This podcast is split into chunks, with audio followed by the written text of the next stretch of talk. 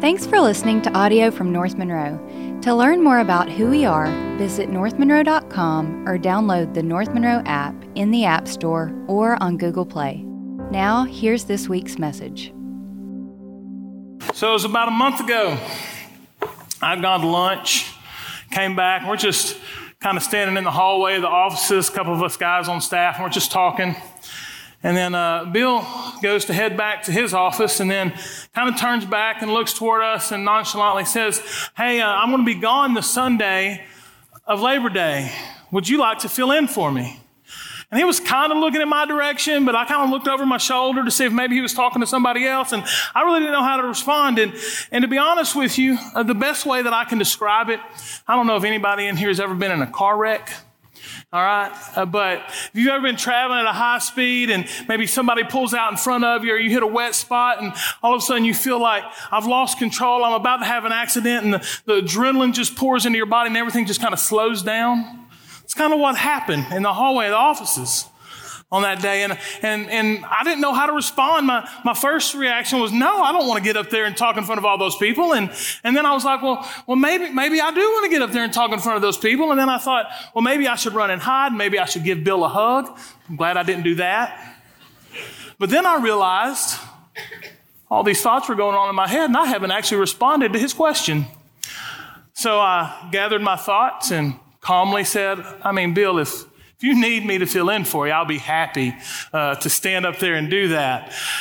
And then I took a deep breath and, and, and went and texted Jennifer, but I couldn't really got, get the letters on the phone. I didn't know what was happening. So here I am. And it's been a month since we had that conversation. Last month has been crazy. It's been busy. We've been getting ready for men's retreat.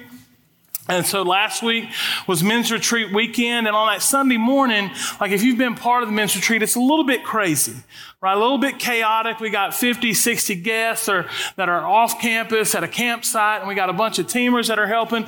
And now we have to get all the cabins packed up and we have to get luggage on a trailer and got to serve breakfast and, and figure everything out there. And then everybody's got to get their t-shirts. And then we come to the church and we got to unpack a trailer and we got to get everybody in here. And last week, uh, we baptized 14 14 guys from our men's retreat. Right? That's exciting. All right. We baptized another one this morning, but, but listen, to get 14 guys backstage and get them baptism shirts and, and make sure that everybody knows where they're supposed to be and what order, like it is chaos. And after all was said and done and changed back into dry clothes and, and I came and sat down right over here about the time that Bill got up to preach and I was thinking, man, I'm relaxed. Men's retreat is done time for a break. And I looked at Bill and I thought, oh, next week that's going to be me up there. And now all the anxiety came rushing back in. So here we are. And let me just tell you, I'm excited to be here. I'm excited anytime I have the opportunity to share God's word. Uh, but today is a little bit different. It's a little bit different for me because uh, being up here is kind of what Blake was talking about earlier. It's kind of an Ebenezer. It's a reminder uh, that I'm here for, for one reason and one reason only. It's because of what God has done in my life. Okay? Uh, it's nothing that I've done. It's no accomplishment uh, that I've had. Uh, but listen, uh, I don't take lightly the opportunity that I have this morning. You see, five years ago, uh, me and Jennifer, my wife, and our two kids, we were members here at North Monroe. I wasn't on staff, but I was what I like to call a box checker. See, I was here most Sundays, not just for the worship service, but also for life group. Uh, and not only that, but every four or five weeks, uh, I would help lead uh, the life group study. And, and every week, Thursday morning, 5 a.m., I was in a Bible study at 5 a.m. Like, that's like super Christian status, right? But then I realized the truth was and I was just checking boxes. I was just checking boxes. I was selfish. I only cared about myself and what I wanted, and I did the things that I wanted to do. I mean, all I was doing is going to church and, and help leading the life group and going to Bible study so I could check a box, check a box, check a box, check, a box. My identity was not in Jesus Christ. My identity was in my career. My identity was in how much money I could make, how big my bonus check was going to be each month, and where I ranked amongst my peers on a chart. That's where my identity was at. And in September Of 2017, I went on North Monroe's first men's retreat. And I know what you're thinking. You're thinking Jeff's about to share one of those uh, exciting men's retreat transformation stories. But the truth is, I went to the men's retreat for one reason. It was a box that needed to be checked.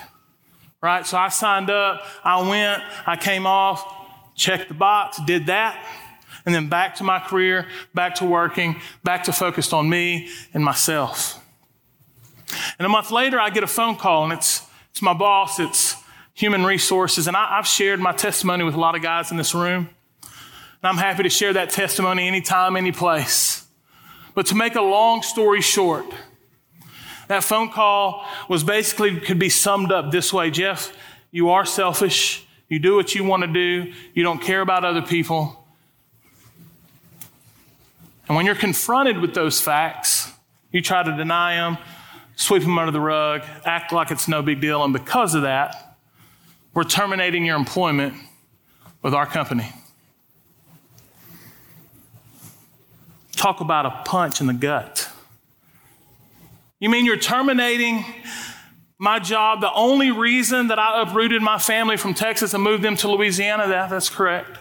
You mean you're, you're terminating my only source of income that I have to take care of my family? That's correct. You're right. You mean you're terminating my employment, the place where I get my identity? Yes. And let me tell you, I didn't know what to do. Not only have I lost my job, but now I have to go and tell my wife that I've lost my job because I'm a sinner and I only care about myself. And I was in a spot where I didn't have answers and I did not know what to do. And that's what I want to talk to you about this morning is what to do when you don't know what to do. It's probably the longest sermon title you've ever heard, but hang on, we're going to talk about it. Here's what I know looking back over the last five years, God has been faithful. Uh, God has allowed me to go through things because He loves me and He wants to draw me to Himself. And when we respond in desperate situations and how we respond in desperate situations, it tells the world what we truly and really believe about God. You hear me? And the truth is, when you look around a room this size and you see this many people, there's no doubt in my mind that there are people in this room that are in the middle of an I don't know what to do type of situation. Maybe you're like me. Maybe you have your identity placed in something other than Jesus Christ, and that thing has been stripped away. Maybe it's a job. Maybe you place your identity in your kids and their performance, and, and they're not doing so hot right now. And like you've lost a little bit of your identity. Maybe it's family member. Maybe you're in a, in a relationship where your spouse is saying, I don't know if this is going to work out. And all of a sudden you feel like, I don't know what to do. Maybe it's news that you received, a diagnosis. Maybe you've lost a loved one. God forbid you lost a child. Doctor says you're in the middle of a, of a storm. You're in the middle of a sickness and illness that may take your life, or, or at the very least, you're going to have to go through this treatment that is going to strip you of your strength and your dignity, and, and you don't know how to handle it. You or your family maybe have somebody that is wrapped up in addiction. And man, you just you don't know what to do. And I want to talk about that this morning. Because our first reaction whenever we're in a situation like this is to feel like we're all alone. Our first reaction is to feel like we're the only person that has been in a situation so desperate that we can't possibly figure out what to do. However, if we look at God's word, we can find a similar situation in Second Chronicles chapter 20. In Second Chronicles chapter 20, we see a story about King Jehoshaphat. And in chapter 19 of Second Chronicles, he's had the job of appointing judges uh, to judge the, the, the people of Judah. Not only has he appointed those judges, but he's also told them and taught them how to judge the people uh, accordingly and, and justly. Uh, and he's taken care of that. And certainly when you get to Second Chronicles chapter 20, he's thinking, man, that was a difficult task maybe, just maybe, I can take a break. And King Jehoshaphat was a good king, um, not a perfect king, uh, but he was good. And you get to Second Chronicles chapter 20, and in verse 1 it says, After this, the armies of the Moabites, Ammonites, and some of the Meunites declared war on Jehoshaphat. Messengers came and told Jehoshaphat, A vast army from Edom is marching against you from beyond the Dead Sea. They are already at Hazazon Tamar. This was another name for En Gedi. You know, we have Jehoshaphat's I don't know what to do moment.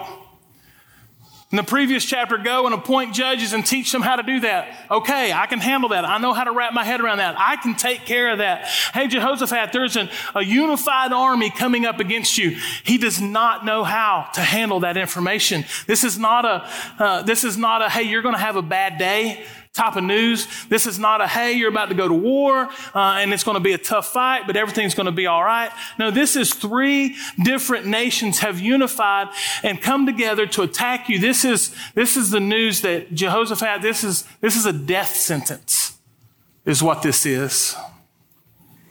And it's not like he's got a lot of time either. These three nations, uh, they were just on the other side of the Dead Sea and Jordan River. This was the area where the, the, the children of Israel wandered in the desert for, for 40 years. Uh, and it's not far away to begin with, but, but the news is, is that they're not making plans. They've already come together. They've already crossed over to the west side uh, of the Dead Sea. And it says that they're in En Gedi, which is, which is like 25 miles as the crow flies away from Jerusalem. Not only are they coming, Jehoshaphat, they're already here. You don't have any time to prepare. And as we continue to read in Second Chronicles, we can see how to react when we get into a similar situation as Jehoshaphat was in. In 2 Chronicles 20, verses 3 and 4, it says, Jehoshaphat was terrified by this news and he begged the Lord for guidance. He also ordered everyone in Judah to begin fasting. So people from all the towns of Judah came to Jerusalem to seek the Lord's help. You see what the first thing that Jehoshaphat did was Jehoshaphat looked to the Lord. He looked to the Lord. Uh, notice in the end of verse 4, it says that everybody in Judah came to, together in Jerusalem to seek the Lord's help. And before we kind of look more closely at what he did, I want us to notice some things that he didn't do. Things that, that we have a, a tendency to do when we get the news like Jehoshaphat got. The first thing that he didn't try to do is he didn't try to come up with a solution of his own. Is that anybody in this room? Like we get faced with a situation or we get news that we don't like or we are in that I don't know what to do moment and we start spinning our heads. We start coming up with a plan. We start coming up with ideas that we can get out of this on our own. That's not what Jehoshaphat does. We have a tendency to want to help God out. Right? We'll cry out to the Lord, but we want his help to come accomplish our plan. But that's not what works. But let me tell you if that's your natural instinct, if your natural instinct is when things are falling apart to try to come and do it on your own, that comes to, to us naturally. If we look back in Genesis chapter 3 at the very beginning, God has created the heavens and the earth, and it's good. He's created the Garden of Eden, and it's good. And He's created Adam, and He's given Adam a helper and Eve, and they're wandering around in the Garden of Eden, and everything is good. One instruction don't eat of the tree of the knowledge of good and evil. Just, just one thing I don't want you to do. Well, if you've read Genesis, or if you have a toddler or a teenager, you know what's coming next, right? One instruction don't do it. Let's read what happens. She took some of the fruit and ate it. Then, he, then she gave some to her husband who was with her, and he ate it too. And at that moment, their eyes were open, and they suddenly felt shame in their nakedness. They've never felt this feeling before. They've never felt guilt. They've never felt shame. And they didn't know what to do in that moment.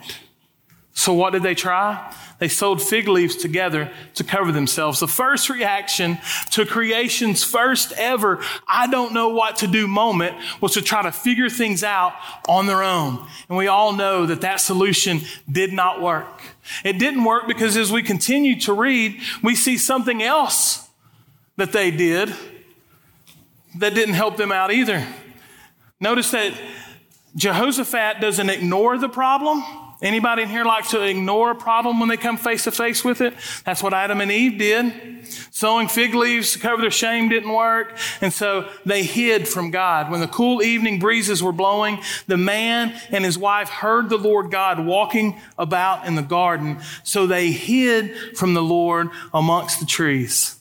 Like, you know, sewing fig leaves didn't work. I still feel guilt. I still feel shame. I still don't know what to do. And now I hear God and He's crying out to us. What should we do? Maybe if we hide and we ignore the problem, stick our head in the sand, then everything's going to be all right and, and the Lord will come through and He won't be able to find us. And when He leaves, our shame and guilt will just magically go with Him.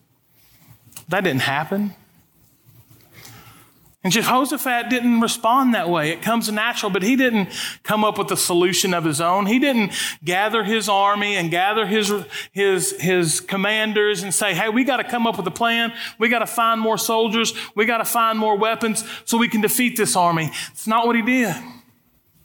And he also didn't just lay around and say, I'm sure it'll be fine. Yeah, it's a big army. They're only 25 miles out, but I'm sure nothing will come of it. He didn't do either one of those things. And let me tell you, when, when we just ignore the problem, a lot of times we want to say, hey, you know what, I'm ignoring the problem, but it's not that I'm ignoring the problem, it's just the Bible tells me not to worry about it, so I'm not worried about it. Listen, ignoring a problem is not the same as not worrying. Okay? The lack of worry comes from confidence, and we should have confidence. Our God is bigger than any problem that we face. But that confidence should be in the God that is the God of this universe and not confidence in the fact that a problem is not actually happening. Because the truth is, we all face situations where we don't know what to do. And when Jehoshaphat faced those, the first thing he did is he begged the Lord for guidance. He begged the Lord for guidance. That's what it says in verse 3. He was terrified at this news, terrified, but he begged the Lord for guidance. This is exactly what our first response should be when we don't know what to do. Now, listen, it's not uncommon.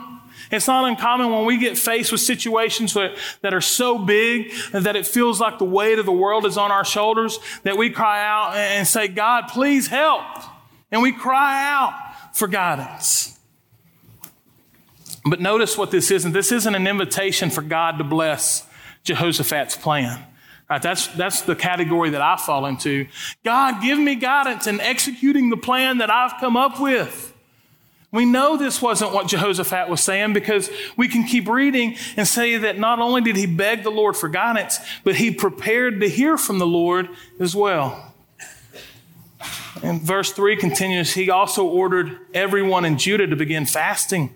So people from all the towns of Judah came to Jerusalem to seek the Lord's help. You see, it's one thing to ask the Lord for guidance. It's a whole nother thing to prepare our hearts to hear from the Lord. Jehoshaphat did that through fasting. So, fasting is, is still an effective method to turn our hearts and turn our ears and to turn our minds towards God. Anything that, that we can fast from that will remove a distraction, whether it's food or whether it's technology or, or whatever the case may be, uh, it's important that when we ask the Lord for guidance, that we prepare our hearts to hear from the Lord. Now, it's not the only way that we can do it. We have God's Word. We can get into God's Word and we can read it. And with the, the help of the Holy Spirit, we can discern what He's saying. The Holy Spirit can speak to our heart and we can hear from the Lord that way too. We can do it through prayer and we can do it through worship. Jehoshaphat here did it through fasting. But he didn't only do it through fasting, um, he also did it by getting people around him to fast and seek the Lord with him. Now, Jehoshaphat had an advantage that we don't have. Jehoshaphat was king of Judah. So when he petitioned the people of Judah and commanded them to fast with him, guess what the people of Judah did? They fasted with him. Now, I don't know about y'all. Have y'all ever tried to tell somebody to do something? And they just say no? Right? We don't have the same power that Jehoshaphat had. We don't have that title of king. We can't just say, hey, listen, I'm going through some issues. I'm going through some problems. I need you to come beside me. In other words, what we need to do is we need to prepare our group, prepare our brothers and sisters in Christ to walk through the battle and walk through these type of situations before the battle comes. And so it's important that we surround ourselves with people that will walk through the valley with us, that will go through the problems with us, that will face these type of issues with us. Let me ask you a question. When life leaves you wondering what to do, who do you have around you that you can call to seek the Lord with you? Do you have those people? I'm not talking about people you can call and, and, tell them, hey, the weight of the world is pressing down on me. And they're like, man, that, that's, that's, that, man, that's bad stuff. I'm going to pray for you. Talk to you tomorrow. I'm not talking about uh, the, the people that will be like, hey, listen, um, you know, can I, can, I, can I bring you a casserole? Like, that's good.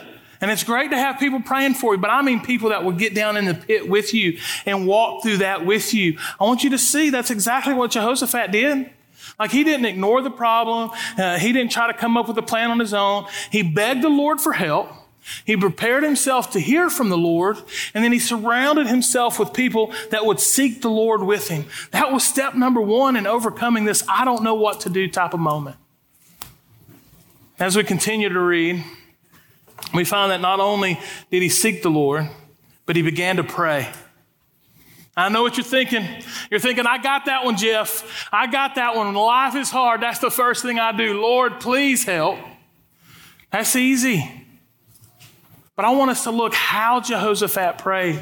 Because if we pray like Jehoshaphat prayed, I think we can get a lot more strength and going through these type of issues. This prayer was more than a the Lord help me type of prayer. It, there's a formula in this prayer that I think we can emulate when we don't know how to handle the situation we're in. If we continue to read Second Chronicles 26 says he prayed, "O Lord, God of our ancestors, you alone are the God who is in heaven. You are ruler of all the kingdoms of the earth. You are powerful and mighty. No one can stand against you." You see Jehoshaphat here prays a prayer of worship worship. You know, we, we want to put worship in a box. We think that worship is three or four songs on a Sunday morning before the preacher walks up here to give us a message, but, but we can't put worship in a box. You know, both the, the, the primary word for worship in the Old Testament and the word in the New Testament means the same thing. It means to, to bow down or to, to lay one's face on the ground. All worship is, is an acknowledgement of God's glory. And you look at the prayer that Jehoshaphat prayed right here, that's exactly what he was doing. He was acknowledging who God was, he was acknowledging who God is, and he was acknowledging how powerful God was. I mean, we can't put worship in a box of three, four songs. We can worship God any place, anywhere, and anytime. He didn't just pray a prayer of worship, though. Jehoshaphat also prayed a prayer of remembrance. I love as he continues to go through here in, in verses seven through nine, and he's just a, he's just remembering everything that God has done uh, for for his people throughout time. The, the the fact that he promised, made a covenant with Abraham, promised him the promised land. He talks about how they took care of them in the wilderness, and he's just remembering everything that God had done, how he had delivered them from the hands of the Egyptians, how he had led them through the wilderness, how he had provided water from a rock and manna from the sky, and, and led them with a pillar of cloud during the day and a pillar of fire at night. And, and he's just remembering how well that the Lord had taken care of his people. I got news for you God hadn't forgotten, God remembered. But Jehoshaphat needed to remember in that moment. And I don't know about you, but whenever I face, I, I don't know what to do moments, it's not the first one I've ever faced before. I've walked through those before. And when I think about the one I'm currently facing, I can think back to previous times that I've been in that type of situation and I can remember how God had delivered me through that, through that situation. I can remember how God was faithful. I can remember how God had grown me. I can remember that no matter what, God is still good. He is still powerful and his plan is so much better than my plan. And that's what Jehoshaphat's doing. How remember, Lord, how you've taken care of your people. I worship you.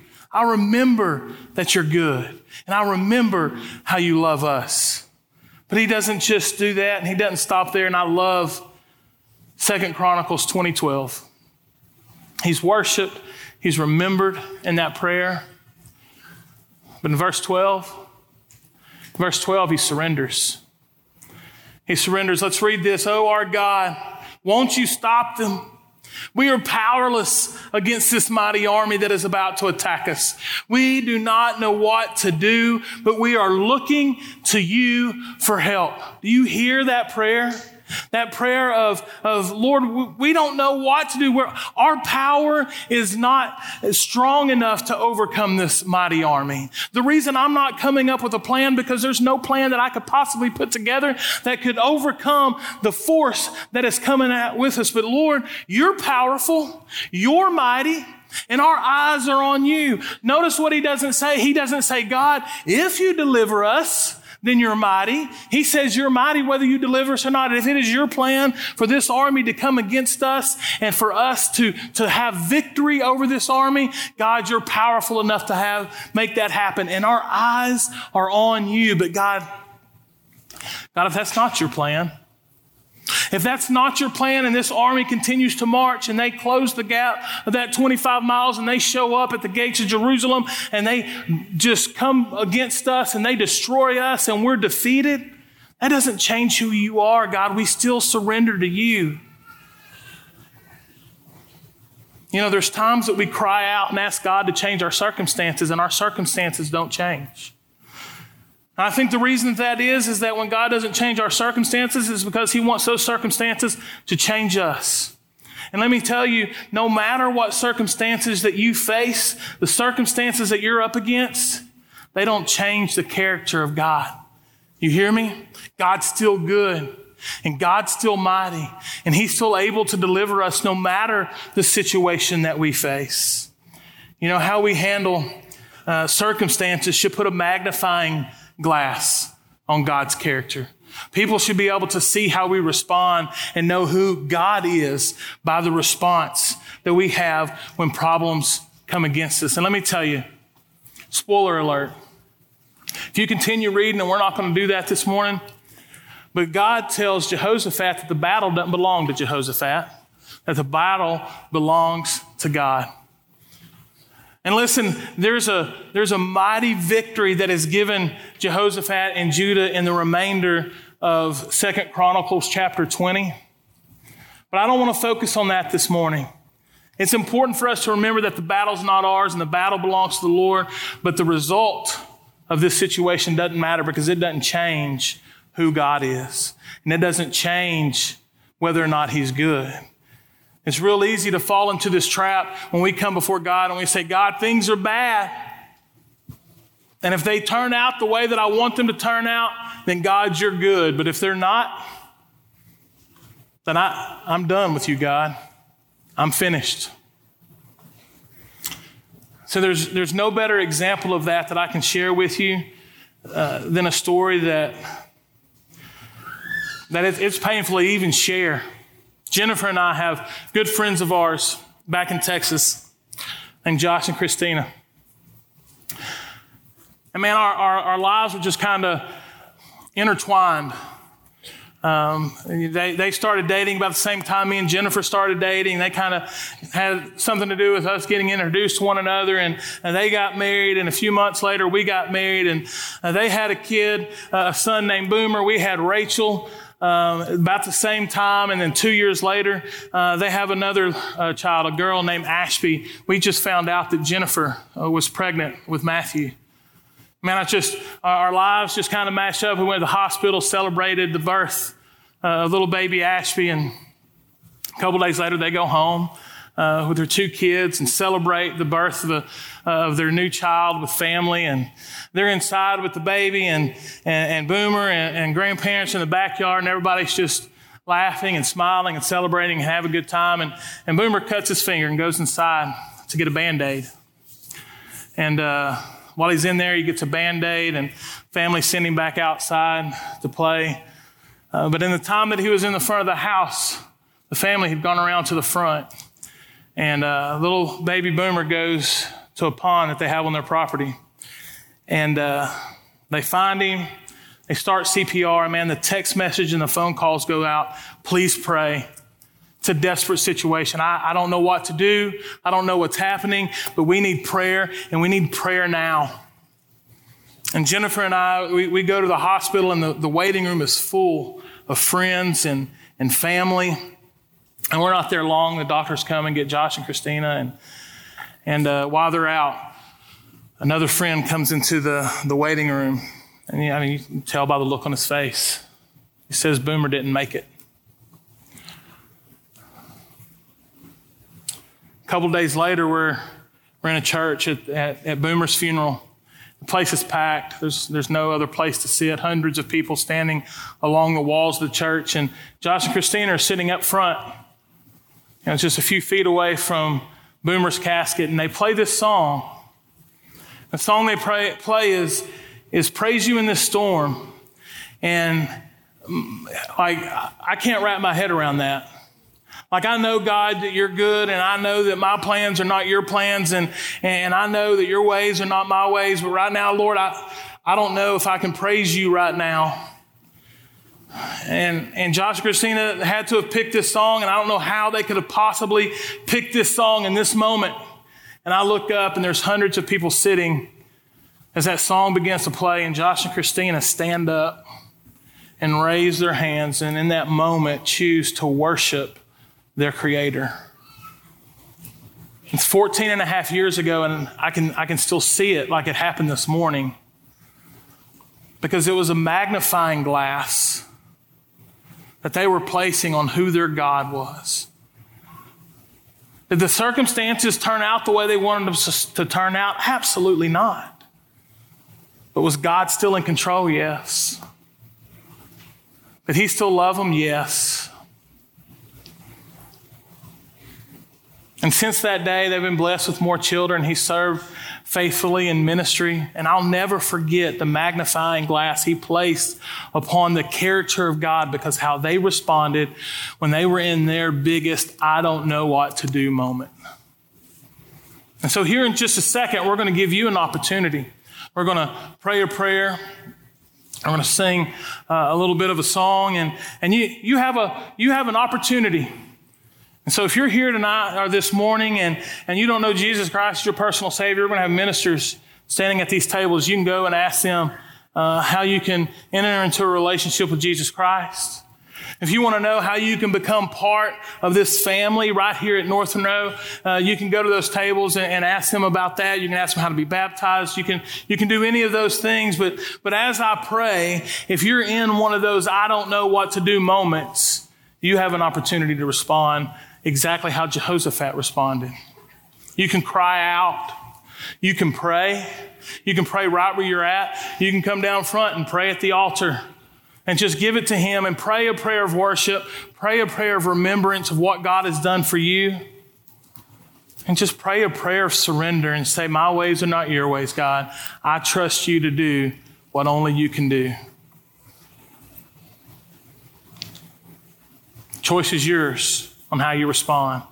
Respond like Adam and Eve, ignore the problem, try to figure it out yourself, or respond by surrender.